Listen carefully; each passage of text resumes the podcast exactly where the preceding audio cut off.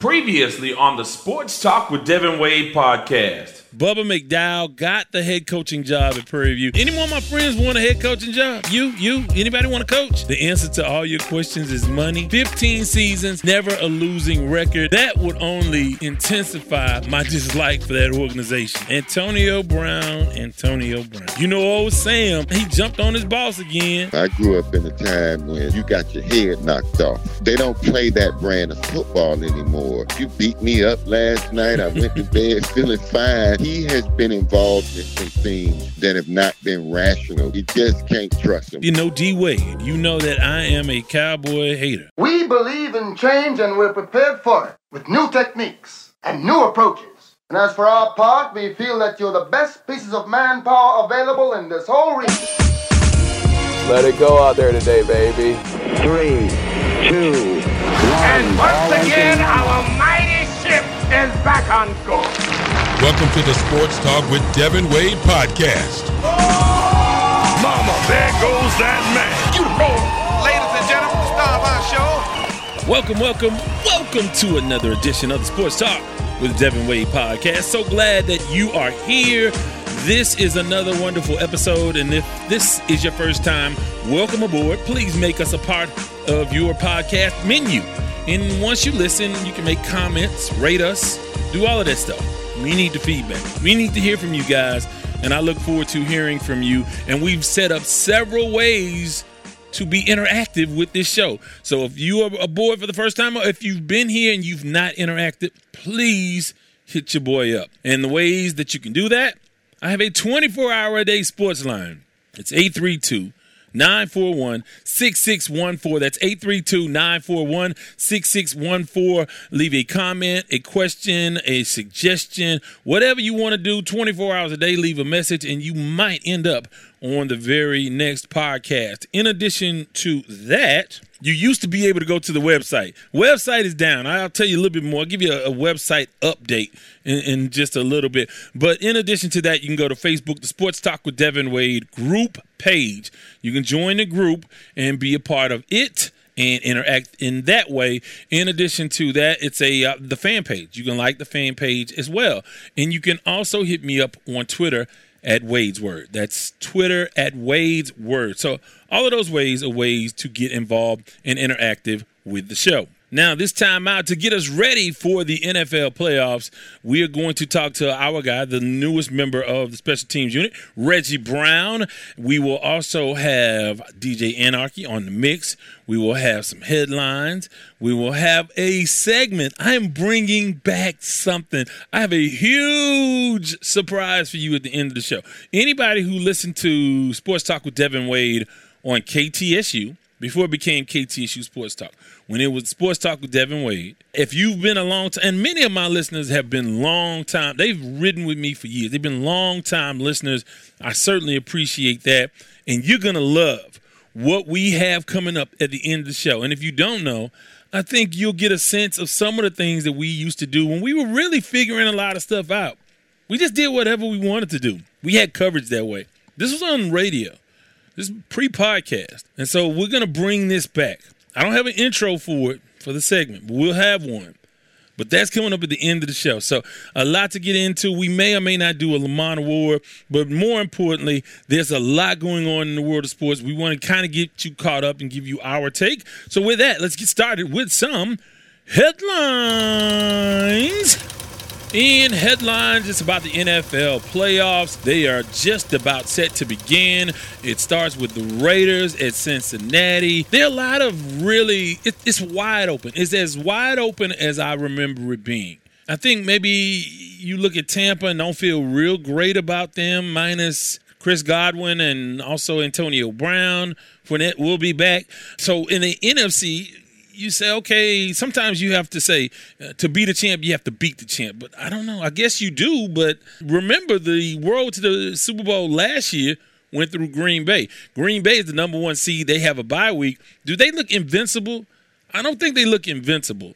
And it'll be interesting to see who has to go up there to play Green Bay in the NFC Championship if they're able to get past what the Rams or the Arizona Cardinals. I don't know. We'll have to see. But I will tell you this in the AFC, wide, wide open. Kansas City, I think they, I think you got to favor them. They're not the number one seed. Tennessee is. Is Tennessee still what Tennessee can be, even if Derrick Henry is able to come back?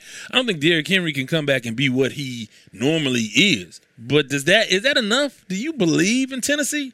Do you really believe in Tennessee like that? I don't. So it's wide open. You have teams that could jump up and do something, like the Dallas Cowboys. Wait a minute. I, I tried to say that with a straight face. I tried to be straight faced with that and, and couldn't do it. Uh, but I would say this. No, I mean, they have a legit chance. They have to get past Tampa Bay and Green Bay or possibly Philadelphia. So they have uh, their work cut out for them. But they have as good a team as any on offense, and they have the rising young defensive star, Michael Parsons. So, I mean, it's a lot that they have going for them. The one thing that they have going against them is that they are the Dallas Cowboys. So, let's get down to the games and the matchups themselves. Cincinnati, that's an, I would say, enigmatic. They're not a mystery, they're just unproven. So, you, you're not quite sure what you're going to get. I mean, it's easy to lean on the fact that they get into the playoffs and fail, flame out really, really quickly. I think the Texans beat them two or three years in a row on wild card weekend. So it's easy to lean back on their history of not doing well in the playoffs. Uh, and of course, Marv Lewis was the coach then, new coach, and a superstar quarterback in Joe Burrow, and a superstar wide receiver in Ja'Marr Chase. They have Tyler Boyd, Higgins. So they have talent. Uzomah at tight end, and we'll have to see.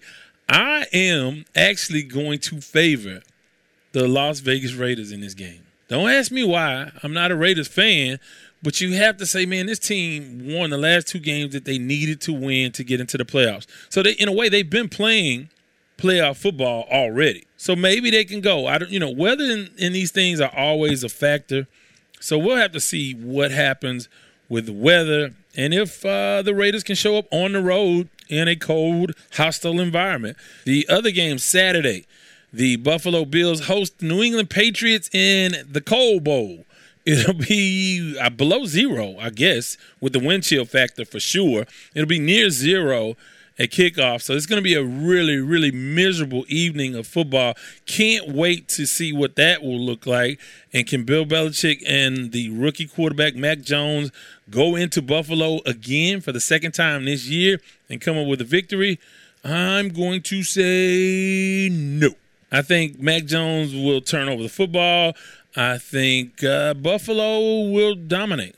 I, I, think. I mean, I I don't think that they will blow them out, but they will handle them and I don't think the outcome will be in question probably early second half. I'm gonna say that, you know. So we'll see how that goes. On Sunday, you have the Dallas Cowboys and the San Francisco 49ers. Not a great matchup for the Dallas Cowboys. It's just not. You talk about a team that's very physical, very big, loves to run the football. You can sort of neutralize that pass rush because you'll be doing stuff off bootlegging and everything will be based off play action.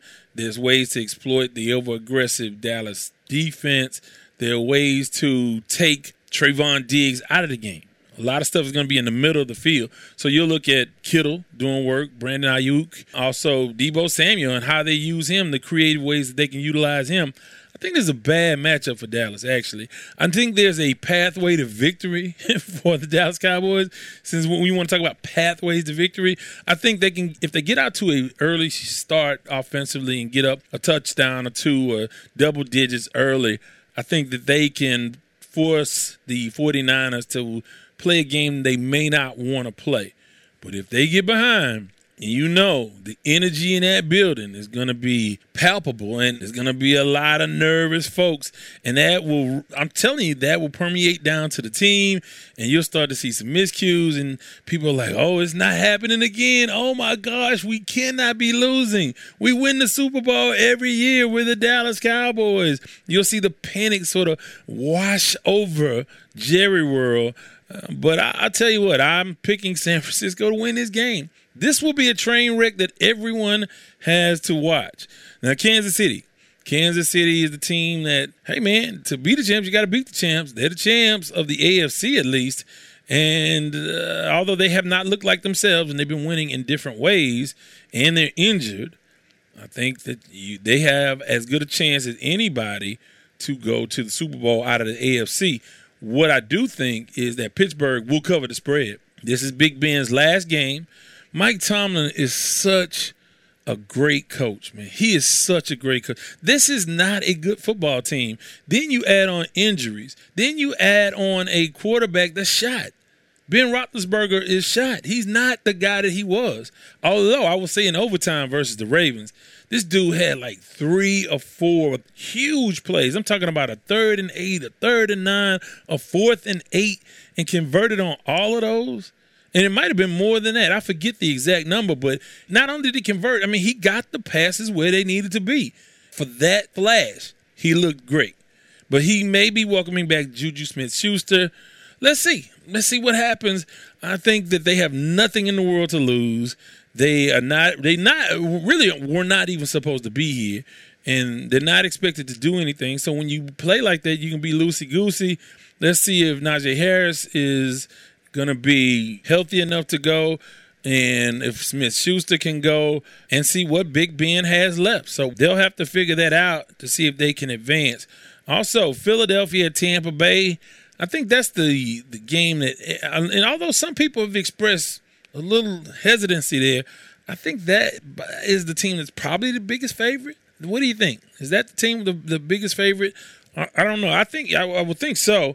In addition to that, Monday night. What do you think of men, Monday night playoff football? I will tell you this: the Rams and the Arizona Cardinals limp into these playoffs, and I don't know who to pick because you want to believe in the Rams, and they'll play a first half that was just mm, just fantastic last week versus the San Francisco 49ers. And then you come back and let them beat you and you, you throw this horrible interception intended for Odell Beckham. Stafford is looking, you know, he's just inconsistent. You just don't know half to half how he's going to play. So that'll be interesting to see. I'm going to take the Rams. So let's run this down real quick. So I have the Raiders, the 49ers, the Bills, Tampa Bay, I have Kansas City, and I have the Rams. Those are my picks. Also, making big news. We talk about what a great coach Mike Tomlin is. Well, he has to be a great coach because he's the only one of his kind. He's the only African American coach left in the NFL after the Houston Texans fire David Culley after one year. That has been the source of a lot of conversation, and it makes the organization look ridiculous. And a lot of people feel bad for David Culley, who was given an impossible set of circumstances to succeed. He had a quarterback that got hurt and didn't play well when he came back. You had running backs that they got shipped out, including Mark Ingram, Phillip Lindsay. You had Zach Cunningham let go. Whitney Mercilus was out of there, and no Deshaun Watson. But here's the silver lining. If you're David Culley, you're 65 years old, you knew what it was. You knew that this was not a job that they were like, this is the future. He's the face of our franchise. You knew you were there to take those hits and take those bullets. But what you got in return was the greatest retirement package I can think of in sports. He got $22 million that he'll be paid by the Texans organization for coaching one year.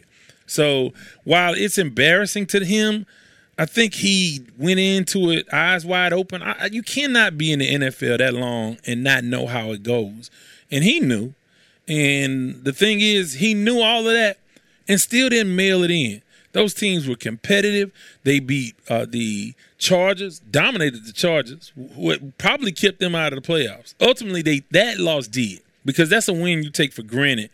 And then uh, you, of course, they lose in overtime to the Raiders. But if you beat the Texans – it's a different conversation. So they beat the Chargers. They also beat Tennessee in Tennessee, and they almost beat them again at home. So they were very competitive. Only four wins, but that matches the total from the previous season under the God, Bill O'Brien. so, so, you know, I, I, just think that he really developed uh, Davis Mills. He had that team fighting and competitive down to the very last play of the very last quarter. So kudos to him for a job well done. I think in NFL circles, I think he'll get a lot of respect from people who know and understand what it is. The public, we have, and even people inside of football. You look at the, the Texans, and you just give me one thing that indicates that this team knows what the hell they're doing. Give me one example of, yeah, we're on the way back. Give, give me one. I mean, you still not resolved the Deshaun Watson issue. Jack Easterby is still around that organization, wreaking havoc, and the GM is treating the team like Madden. He wants to have on a headset and work on game plans. You, if you got to do all that, man, you coach the team. You want to be coaching GM, you do that. There's no sign that this organization has any competent people in there handling things. Now we'll see if they make the right hire at the head coach, which it may be Brian Flores. He was the other African American coach let go after two winning seasons in Miami, a four and two record over the New England Patriots, and you've done what you're supposed to do with inferior talent, especially on the offensive line. It'll take Reggie to talk more about that situation. We'll talk about that with him. But also, you hear some things that you know he really wanted to take over control of a lot of things in that organization, and I think ultimately that ruffled some feathers. And he's out. He may be here in Houston. We don't know yet. But I will tell you this: he is a, a hot coaching commodity, and there are several other African American coaches. And again, this is only a big deal because you have a majority African American workforce. I think it's sixty percent. Initially, I thought eighty, but that's basketball eighty percent.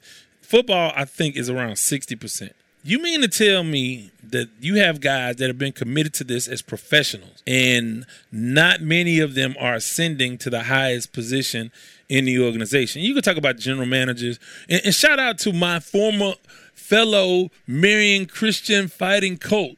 I'm talking about the vice president of player personnel for the Dallas Cowboys, Will McClay.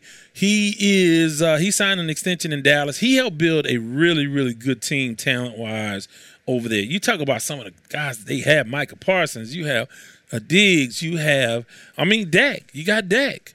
You have those tight ends, Schultz and Jarwin. You have uh, Amari Cooper you acquired. You have uh, CeeDee Lamb and Michael Gallup and Cedric Will. You have talent on that team, and he helped put all of that together over the last few years. So congratulations to him. But the figurehead of the organization is the head coach. That's the highest position in the organization publicly. Now, in reality, obviously, team presidents, GMs, and owners are, are, much more important. But you, the face of the franchise is the head coach. And you mean to tell me, out of all of these guys that dedicate their lives to this game, they know the game inside and out, Hall of Famers, and guys who are dedicated to trying to uh, be coaches. You mean no, none of those guys can ascend to a head coaching position? All of these coordinators, Eric Bieniemy, Byron Leftwich, Aaron Glenn, DeMeco Ryans so many guys. And these are just guys off the top of my head, not to mention like a Lovie Smith getting another chance, or Jim Caldwell, or Leslie Frazier. They're guys out there you don't want. And look, no one wants a black coach just to be named head coach, just to be named head coach. And it kind of felt like that with David Culley, that he was never a coordinator in this league. He was never interviewed to be a head coach. I don't know. I just think that we want. I think everybody wants equality and what's fair. I mean, it's not even about, you know, just because you mean to tell me, and when all of these people in all these organizations, you don't have more than one out of 32 competent and capable to be head coaches in this league. When you have guys like Mike, Mike Tomlin that's been successful, you have a guy like Lovie Smith took his team to the Super Bowl. You have a guy like Tony Dungy who's won a Super Bowl. You, I mean, I, I just don't know. It, it just seems like what it is. And I'm not naive. I understand what it is. But also, the NFL has to understand that this is a horrible, horrible look for them. And it just makes everything they do along race relations and, and inclusion seem so hypocritical or so contradictory because when you say and do all of these things, but the reality is, you won't hire a, a African American coach for many of these organizations. It just rings hollow. And again, I think the NFL doesn't care much at all because all they care about is the money. So with that, gonna take time out, come back on the other side with Reggie Brown and we're going to talk some Miami Dolphins, get his take on that because that's his team. We'll talk about that, get his take on the NFL playoffs and more. Also, coming up, a huge surprise at the end of the show. We may have a Lamont Award. We have uh, words from our sponsors, including this one, and then our resident DJ, DJ Anarchy. All that and maybe more. Sports Talk with Devin Wade podcast, anywhere you get your podcast. Your children are the most precious gift God has given you. Their well being is of the utmost importance, and finding childcare that exhibits the same belief is, well, non negotiable. So, why not end your search at Brighter Brains Learning Center? Located in Stafford, Texas, Brighter Brains is a licensed, family owned and operated daycare that promotes an early educational foundation and provides an environment of love, safety, and quality care for children ages 6 weeks to 5 years old. For more information, call 346 328 3717 or visit brighterbrainslearningcenter.org. Welcome back to Sports Talk. To reach Devin Wade with a question or comment, follow him on Twitter at Wade's Word. Be a part of the group on Facebook by joining the Sports Talk with Devin Wade group or liking the page. Welcome back, and I want to get into our conversation with Reggie Brown. But first, a couple things: computer update, uh, website update. There's no real update. I did have an interaction with my website host, and I have to tell you, I am not proud of myself, but I was a horrible customer to deal with. I'm sure whoever Padma went home to had a story to tell about me. It's not that I was out and out rude or just that I was willfully ignorant of certain things and obtuse and hard, hard hard to deal with. And along the way, as politely as I could, I told them that the company was trash. I didn't know what happened to them. They, we were good, and then it just went so so bad. so I have to figure it out. And I guess you guys can help me out if you have any suggestions. But yeah, we are in a uh, situation with the website. I needed to redo it anyway. Just FYI, I did all of that myself, and I am not tech savvy at all. So if this website was clunky and lacked some sophistication, just blame it on my lack of skills. When you, uh, you know, you doing this, you're one man band. So I don't have a team yet. We aspire to get a team to make this happen. Don't have that. I'm it. I'm, I'm start, end, and finish. This whatever it is. I'm it. Uh, also, Georgia wins the national title on the college level, beating Alabama. And I would tell you this, man. Those dudes, you had some beast out there on defense. It was amazing on both sidelines on the defensive side of the ball. It was it was man, I'm telling you, you have some speed. A bunch of those guys are already going pro. And the other part of that is the receiver, the star receiver for Alabama went down with a blown ACL. And a few weeks ago, Kirk Herbstreit and Desmond Howard talked about, oh, these guys opting out of the bowl games and they don't love the game. No, they understand the game. They get it. Why would I go to a meaningless ball and risk injury? And again, you can get injured on the practice field, on the workout field, whatever. You can get uh, injured anyway. At a wedding, if you're Keith, Thelma's husband, ending his Chicago Bears career. Thank you, JJ, for that. so you can get hurt anywhere. But why risk it when you stand to lose hundreds of thousands, if not millions of dollars?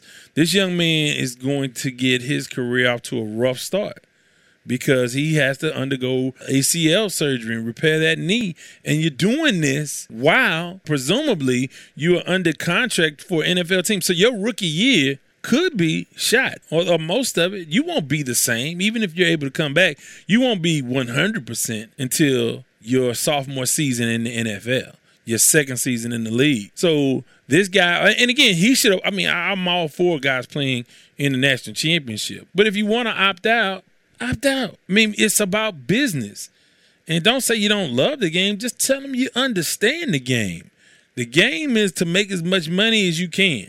It's not about touchdowns. It's not about this and that. This is about securing the bag for you and your family and future generations. So, with that, I want to shift gears, talk to our guy from the special teams unit, former NFL wide receiver, and all around knowledgeable guy about the sport of football, Reggie Brown. Let's hear from him.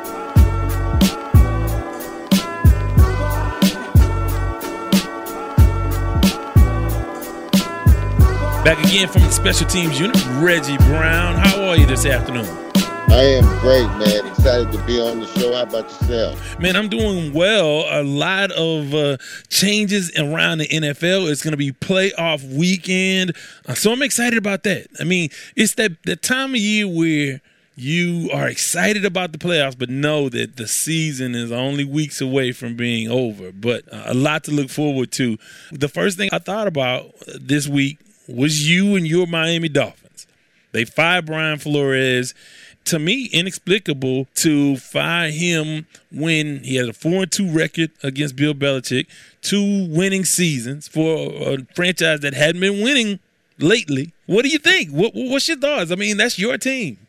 Well, I think it's unfortunate. What I think. He's a very good football coach. He again earned the right to coach the team another year.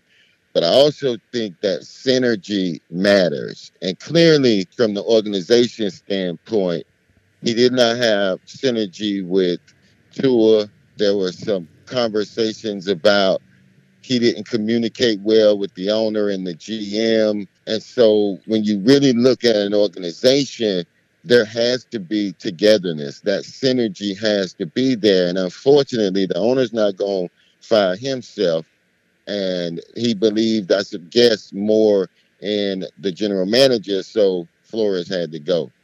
Well, see, here's my thing, and I tweeted this, and I think you saw it. You were talking about him not getting along with Tua. Tua is a guy that you were trying to get rid of for Deshaun Watson.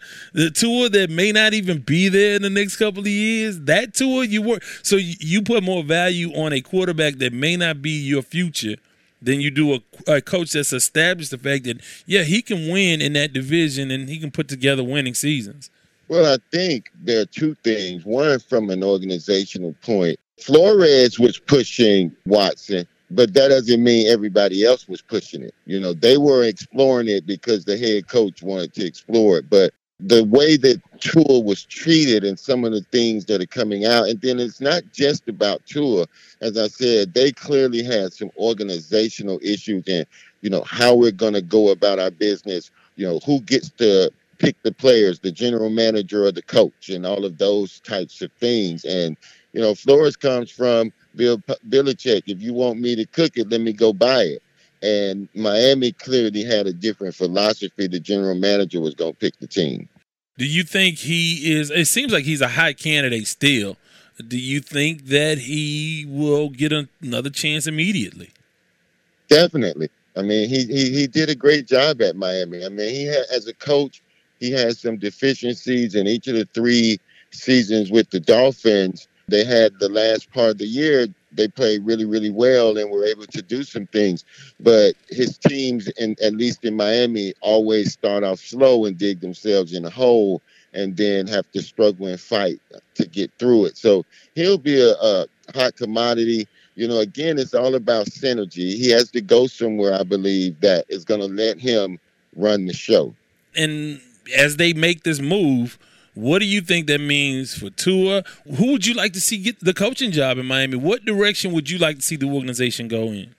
You know, I personally like Josh McDaniel or Mike McDaniel. I like Caldwell from a standpoint of settling the organization. You know, Miami over the last three or four coaches have given the coach their first job. And so when you think about Adam Gase, Sparano, Flores, you know, all of those guys were first time coaches. And I think to settle the organization, they need an experienced coach. But there are some young guys out there that I like. Well, also here in Houston, the Texans fired David Culley in less than 12 months. Of course, the team was 4 and 13 on the season, but they got a lot of production out of the quarterback position, and they played some very tough games. They had a couple huge upsets, beating Tennessee and uh, and the Los Angeles Chargers, and even really gave Tennessee another battle the last week of the season. They really truly played for this guy, despite the fact that they had so many things going wrong for him. Uh, what are your thoughts about the firing of David Culley? I think that's really unfortunate. In my opinion, he earned the right to be the head coach of the Texans. You know, he took a team that was, you know, tanking, quarterback issues with Deshaun Watson. You cut all your good players. You do all of those things, and he still builds his team. You know, they're great watch. As you said, they competed week in and week out. And he's proven that if he's given some tools, he may be a really good coach because he took a very bad team and at least made them respectable. When you played the Houston Texans this year, aside from a few games, you knew you were going to have to come out and play football. And it's unfortunate that they let him go, in my opinion. Yeah, and even during the course of the season, you got rid of some guys during the season. So they didn't do much to help him at all. And then, of course, that offensive line, no Laremy Tunsil. So I was thinking about this because one of the names that is coming up are, are Brian Flores for the job, and also McDaniel and Jerod Mayo, an assistant former linebacker for the Patriots, assistant of Bill Belichick. And I thought about this, and I'll get your take on this. What's the best open job in the NFL right now. And I'll give you a rundown of what those are just off the top of my head. Jacksonville, you have Denver, Minnesota, Houston, and there are a couple more. Um, who else? Who, who, am I missing? The Giants. Uh, what's the best coaching job available if you were a head coach? Well, I really think that the Texans are. They have a lot of assets that they're going to get with the Deshaun Watson deal. They have a very good nucleus of a team with you know that Culley helped build. He helped build uh, a kind of culture over there that you fight, you don't give in, and I think you get a good coach again who is willing to put the work in. Houston is a really really good landing spot. I also think Chicago as well. I mean, I, and but yeah, that was one I didn't mention. Yes, that, that's because I think highly of Justin Fields. I think he's going to make the adjustment in the NFL. He, he's a good centerpiece to build your team around. Well, see, this is where I go, and you can kind of give me your feedback on this. I said Minnesota is the best job. In Minnesota, you have one of the better young receivers in the game in uh, Jefferson. You have uh, an established all pro in Thielen. You have Dalvin Cook in the backfield. You have Mattison backing him up. I mean, you're not crazy about the quarterback position, but you have uh, some solid pieces on defense. To me, that is a team that is ready to win. I think Chicago is going to take some time. I do think that Houston is going to take some time, and the Giants, I just wouldn't even go near that. What are your thoughts on that, and maybe even Denver? Denver's another team with chock full of really talented uh, wide receivers, nice tight end, great defensive pieces. Uh, what do you think? Well, I really think, you know, when you think about it from a head coaching perspective, it really kind of goes with what are you trying to do? So, like you said, Minnesota is an established team, right? And they, they have a, a certain culture over there. But do you want to deal with this quarterback issue? And how does dealing with that affect your team in a lot of different ways. You know, they got some salary cap issues over there. Soon they're going to have to start paying people. And so when I think about it, I think about it from the standpoint of if you're a coach going to build something the way that you want it built. And with the Texans and Chicago, those are teams that you can kind of structure and build them the way that you want to build them. Yeah, I mean, I'm not sold on Justin Fields, and it's not his fault uh, entirely because obviously it seems like Mac uh, Nagy uh, didn't know what they wanted to do with him offensively. They, uh, the offensive line was absolutely horrible. Uh, the other job I, I think is a really good job, and it's surprising, but Jacksonville. If you look at the final week of the season, Trevor Lawrence is. I mean, we need to see what he's going to be. Also, that defense is really, really a nice defense. You got some really nice young pieces. They have a ton of money under the salary cap. They have a, a ton of picks coming up. So, what, what's your thought on the Jacksonville job? I mean, you you got a budding young quarterback over there. Um, And, and a lot of times this year he struggled, but you know he has an it factor and he certainly has all of the tools. So again, I, I think that you have to, as a coach, try to find fit. So for some coaches, Giants may be a good fit because they like the defense, you know, they like the running back, you know, so it just kind of depends on what you're looking at as a coach. And like I said, I really like the idea of building something, and so that's why I lean toward the Texans. Yeah, but you know, you don't get long in the NFL to build, so so you gotta have something in the cabinet. that's what it stands for, not for long. Right, no doubt about that. So, ex Cully that. I know. I I feel bad for Culley, except I think he understood what it was. I just think he knew what it was. I think he has the right attitude about it. If it wasn't going to be this year, they were going to be closer to being a quality team. And I still think Caserio and Jack Easterby were going to bring in somebody different. He got out, he got his money, and I think he'll have a, a if he wants to coach again, I'm sure he, he, can, but he also can retire now. He's 65 years old, so he can hang yeah. him up and live happily ever after. And So I want to ask you that, though, with Culley being fired, with Flores being fired, only one African American coach in the NFL. How can this be remedied, man? And what is it going to take to fix this situation? Well, I, I think that you look at what happened to both of these coaches. Both of these African American males earn the right to keep their jobs, and neither one of them have a job without getting into the racial part of it and all of this, you tend to think that this if this was a white coach he would not have lost his job. They would have found a way to work it out. And so we got to continue to work on our culture. You know, we got to really continue to value the work that people do. And you sometimes you, you got to be honest about what's going on. There are enough African American coaches, and it's going to be interesting to see, particularly with Byron Leftwich and Bieniemy. Yeah, Bieniemy. You know, that's going to be interesting to see because again, you can't tell me that they haven't earned it. So we'll have to see, and I think uh, at, at, least you have to believe one or two African American coaches will, will, be named this year. And and again, the issue is that eighty percent of the workforce is African American, and you don't have enough of those people in positions of leadership. You hope that maybe Rick Smith, the former general manager for the Texans, gets another opportunity uh, at a front office job. We did see that Will McClay got a new deal as vice president of player personnel for the Dallas Cowboys. He's a, a prominent African American that helped put together a lot of talent on that Dallas Cowboys team. So I want to ask you about this. Speaking of the Dallas Cowboys, opening weekend, there are three games on was two Saturday, three Sunday, and one on Monday. Monday night playoff football. Uh, let's go through some of these matchups. You give me. We'll sort of move through these uh, quickly. The Ve- Las Vegas Raiders at Cincinnati. Who you liking? I like Cincinnati, man. They they've been playing some good football. I'm not sure if Oakland can score with them. They're going to be a team to be reckoned with in these playoffs. Well, the coldest game of the weekend, New England at Buffalo. The forecast are 14 mile an hour winds, a temperature of zero degrees, a minus 14 wind wind, uh, wind chill factor. So it's going to be a cold, cold night in Buffalo. Those teams split in the regular season. Of course, that was the game uh, in Buffalo last time they played in Buffalo that Mac Jones only had three pass attempts for the entire game, and they beat Buffalo nonetheless. Who do you like in this matchup?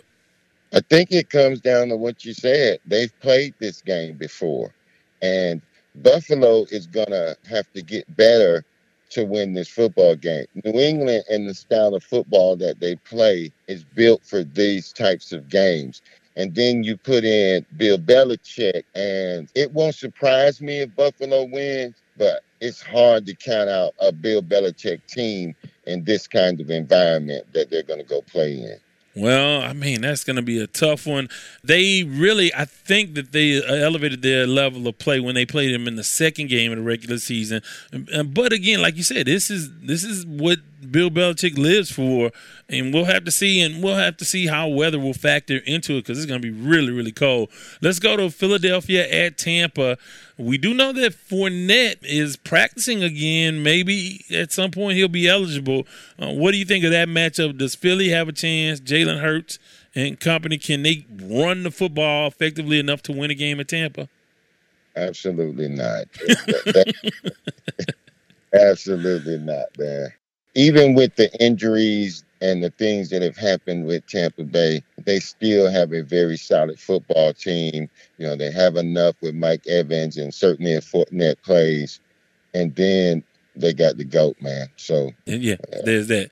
I'm gonna skip. I'm gonna skip the second game on Sunday because we're gonna do that one last. Next, I want to ask you: the Steelers. Hey, they probably shouldn't even be in the playoffs, depending on your perspective of overtime in Las Vegas Sunday night. But they're at Kansas City. They played early in the season. Kansas City just decimated them, just demolished them.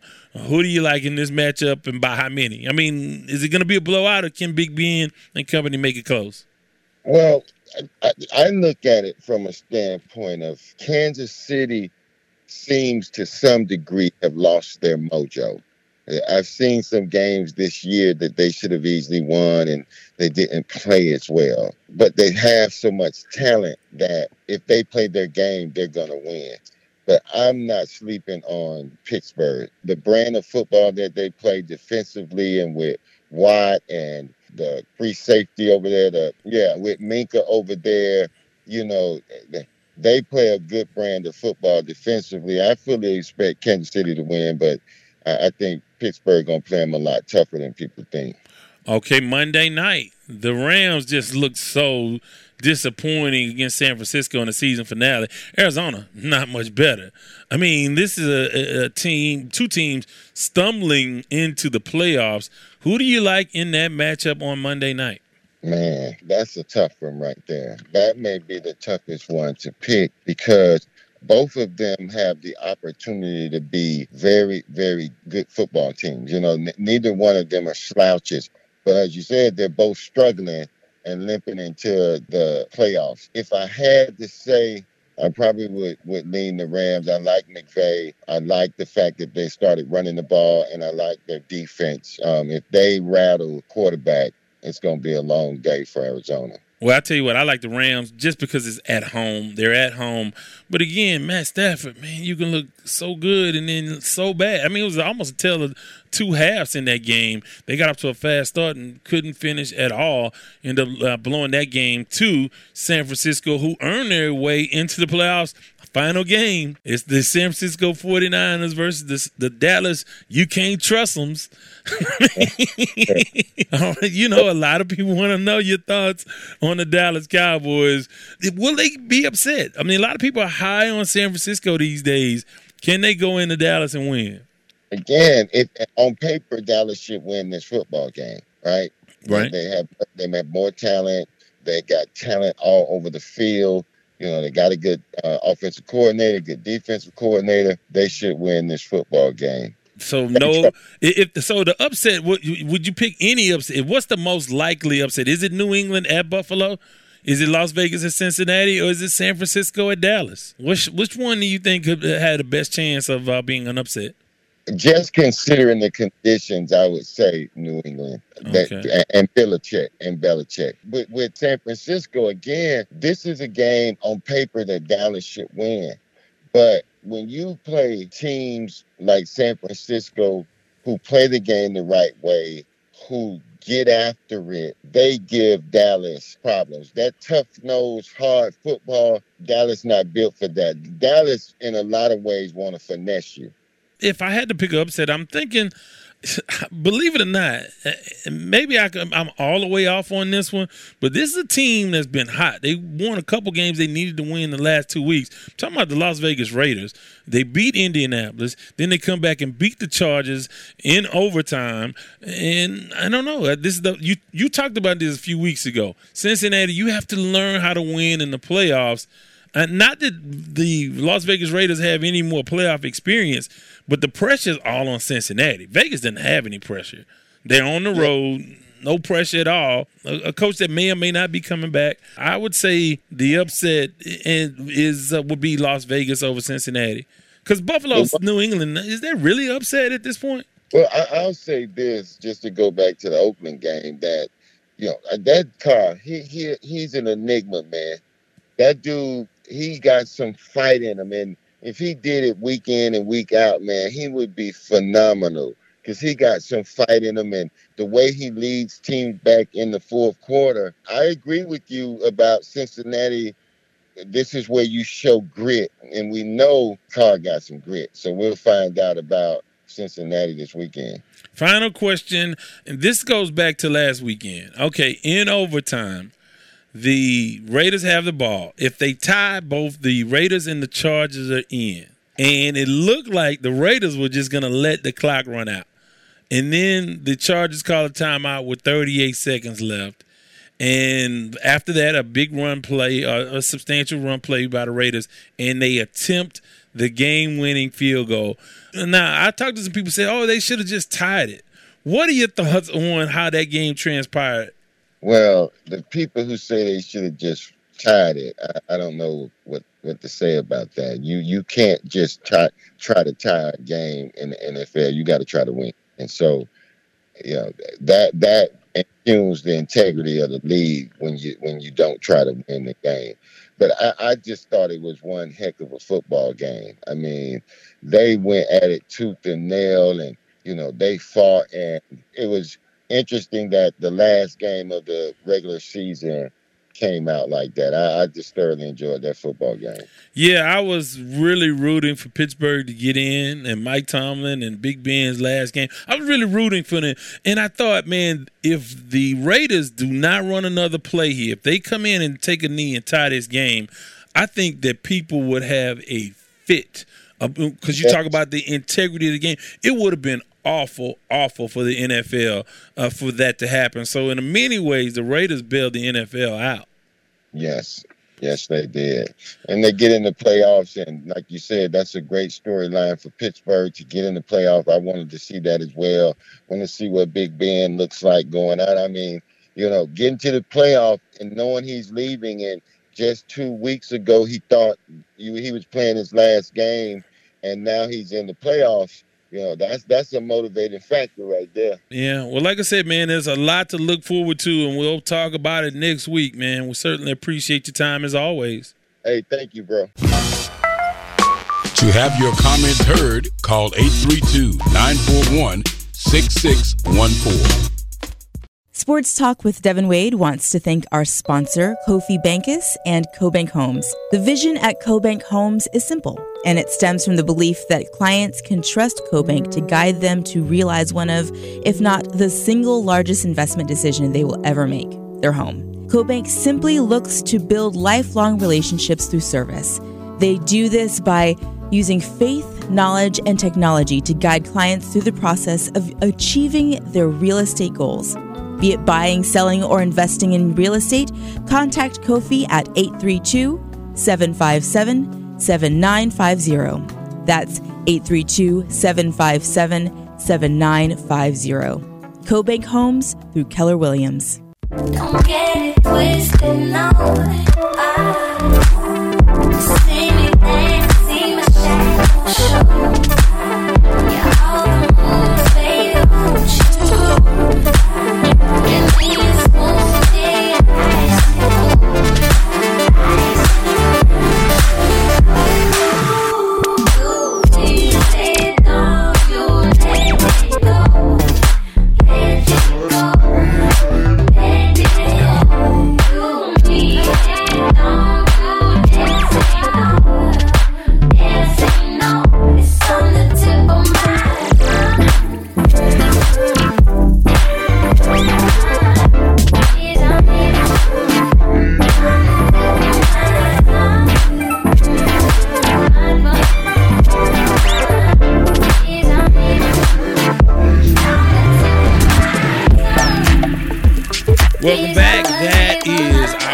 Resident DJ, DJ Anarchy, on the mix.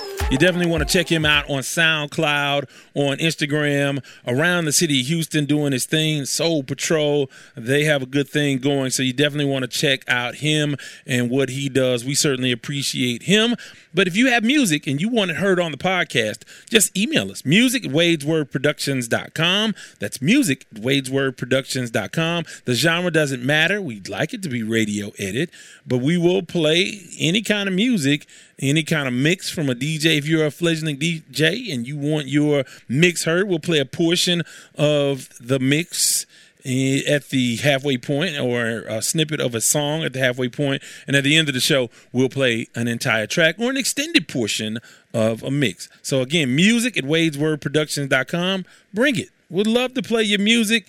And uh, we played a little bit of everything and i look forward to playing a lot more to get your music out to the folks who tune in by the thousands to this podcast shout out to Athens, Georgia. We had some Georgia folks listening. Also to Harrisburg, Pennsylvania, Omaha, Nebraska, and also Pearl, Mississippi. want to say hello to folks in those cities that have been listening. I just look at the numbers. I don't know who's listening in those cities. I just know that we have hits from those towns around the country. Of course, H Town holds me down in Missouri City, La Marque, Humble, uh, Pearland, all those. My, my folks here hold me down, but we also have an audience around the country and really around the world. So we certainly appreciate that. Thanks for the love. Thanks for the love. By the way, I have new mugs. I have coffee mugs. I'm a coffee head. I drink too much coffee, but I have the Sports Talk with Devin Wade mugs. Did I tell y'all that? I didn't share that. I'm going to work on how we're going to get that to you if you want to purchase those. Make a contribution, and as a token of our appreciation, we will give you a mug. You, I mean, because we're not selling mugs, but we will extend a mug to you if you make a financial contribution of a certain amount to us to keep us going and growing. You know, we're not balling out, but that'll keep us going and get us the things that we need. Also, the beer Pay. You can go to Sports Talk with Devin Wade on Pay if you want to make a contribution to the podcast at any time. To those who have Ray Miller, Errol Wilkes, uh, a few other Pernell Harvey, a few folks who made those contributions, man, love that. There's several more, and I have not mentioned, but I want to thank them for always being down for the cause and looking out for your boy and helping us do the things that we need to do to make sure we can have a uh, product for you. So we certainly appreciate that. With that, here's the surprise. Are you ready for the surprise? I know you're ready for the surprise. If you listen to Sports Talk with Devin Wade on KTSU, you know that my co-host was my brother Biscuit. Folks ask me all the time, "Where's Biscuit? When is he going to be back on the podcast?" He's not committed to much, but we got him to come aboard and do a segment that we used to do called the Juan Flores Entertainment Moment. Insert intro here. Except I don't have an intro yet, but we will get an intro for the segment. We can't use the old intro, I don't think. I don't even know where that would be. But yeah, we'll have an intro for this segment where we talk a little bit about entertainment or something other than sports. Because I know that I am not one dimensional and I know that you are not one dimensional. So we had him come aboard and we talked about some of the losses in the world of entertainment. Who I did not mention was Betty White. And I will tell you this that part got edited out.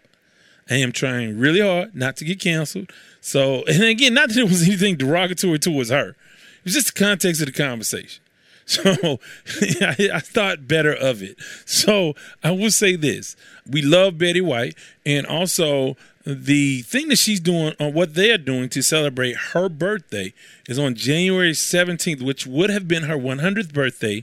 They're asking folks to donate five dollars to a local animal shelter. So that would be amazing. You know, I, I have shelter animals. I've well, I have one. One was thrown away. He wasn't thrown away, but he was about to be, and I got him, and I see why because he is a boy. He is something to deal with. But I will say this: I love shelter dogs, uh, rescue animals, and um, and I think that man, for Betty White on, on her behalf to donate five dollars to a local animal shelter would be amazing. But we did mention her, and you won't hear that. And also, we did not talk about Ronnie Spector, who passed away as well. James Mtume. Some folks in the music industry have passed away, and uh, we didn't get a chance to talk about those. but we did get a chance to talk about a couple of them. So without further ado, here's Biscuit in the Juan Flores Entertainment Moment.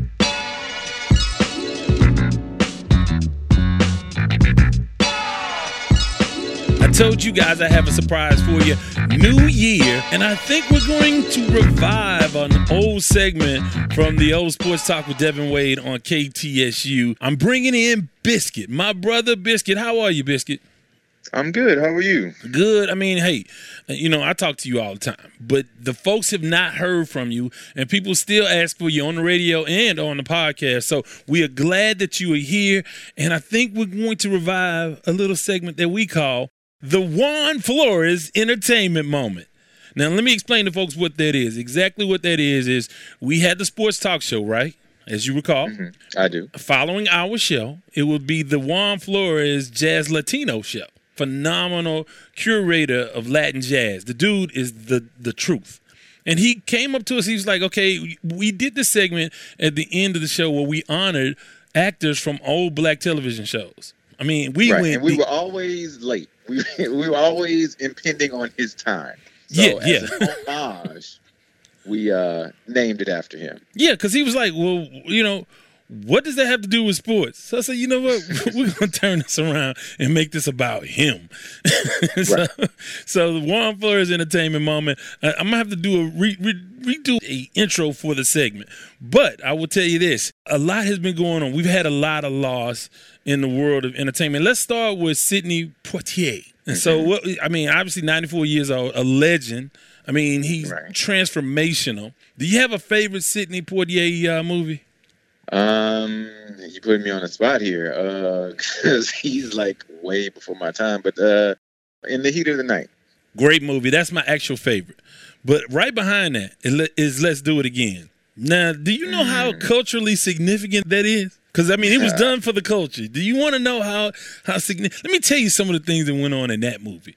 Jane mm-hmm. Kennedy which again you don't know, but you need to Google her.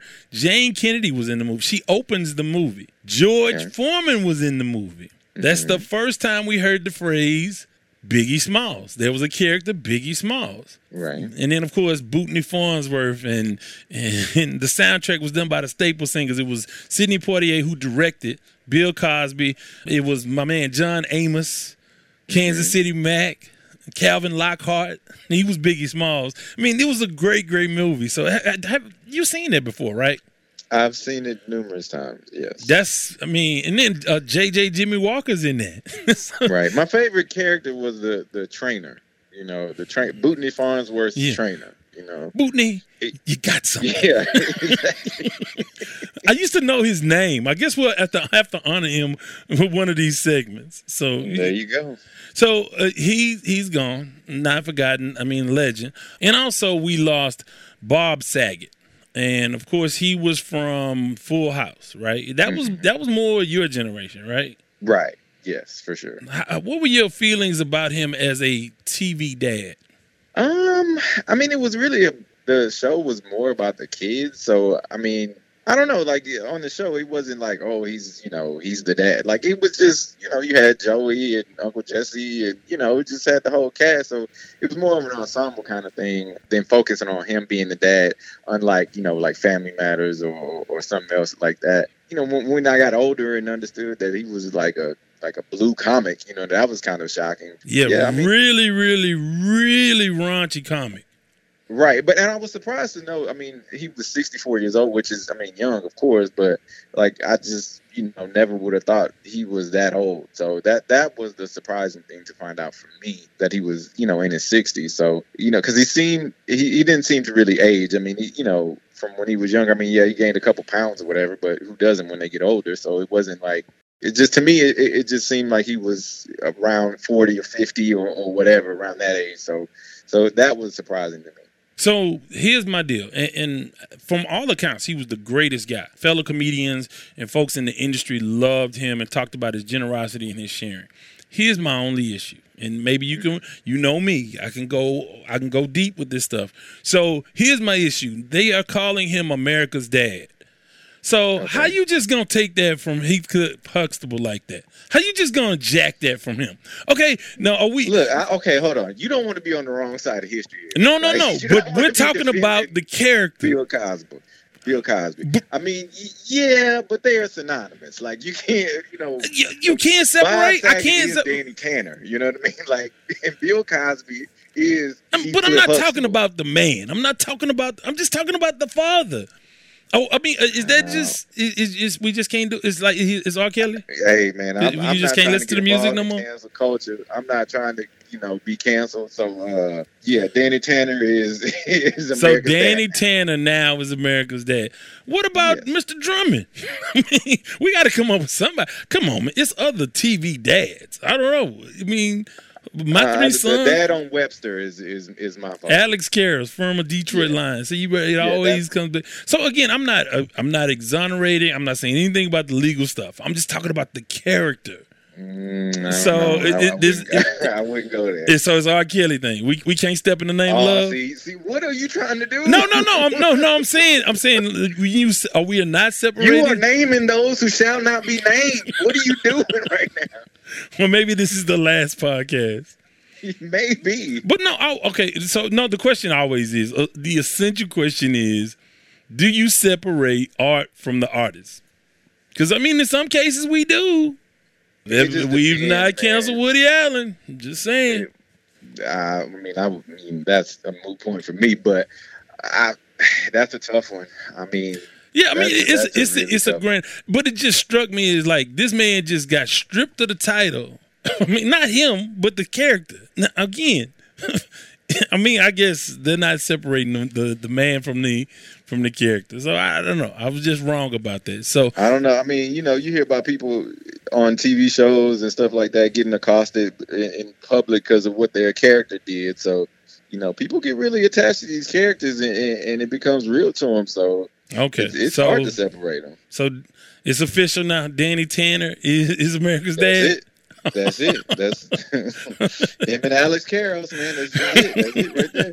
Man, I'm, I'm gonna put my bid in for for Mr. Drummond, man. What about Mike Brady? Mike Brady?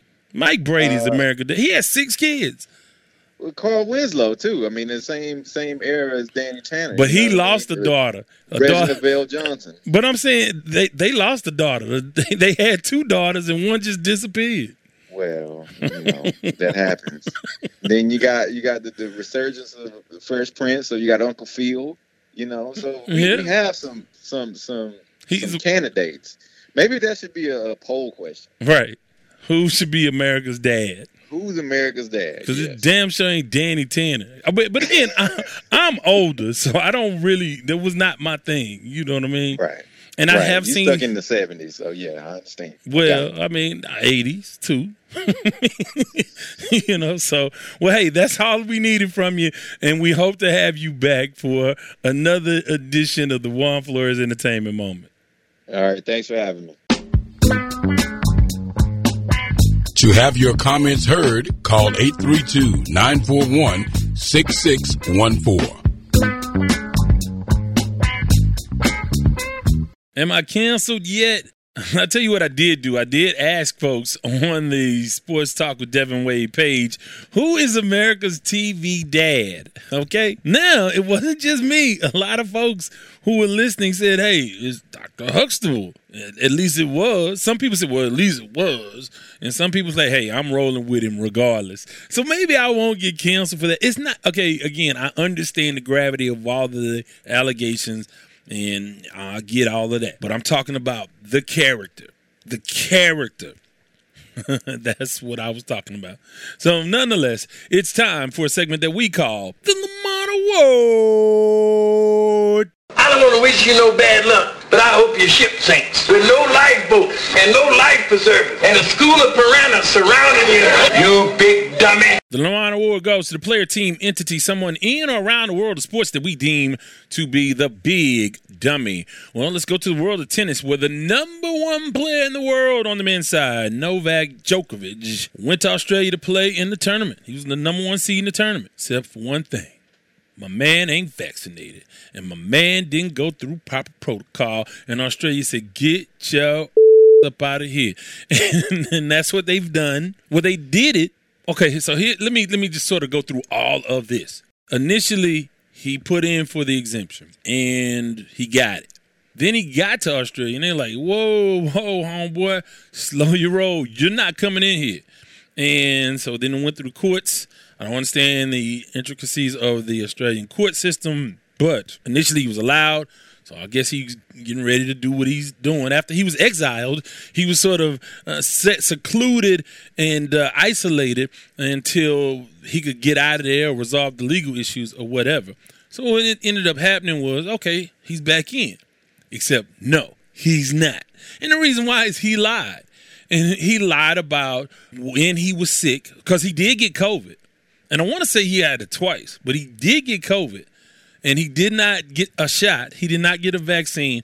And I guess he wants to flaunt in front of the whole world. Oh, no, I'm not getting the vaccine. Okay, we got you. Now, you could have got away with that here in the United States, but Australia's like, get your out of here with that. We're not trying to hear it. And for that reason, when you lie to the people, you going all over to all these public events that you later called a mistake, you didn't want to get the shot got kicked out of Australia, so you missed the first major of the year. When you're in this competition to try to establish yourself as the greatest tennis player of all time, you're out. And rightfully so. Get the shot. He's not going to do it, but you won't get the Australian title this year either. So, with that, and for that, Novak Djokovic, you are a big dummy. You big dummy.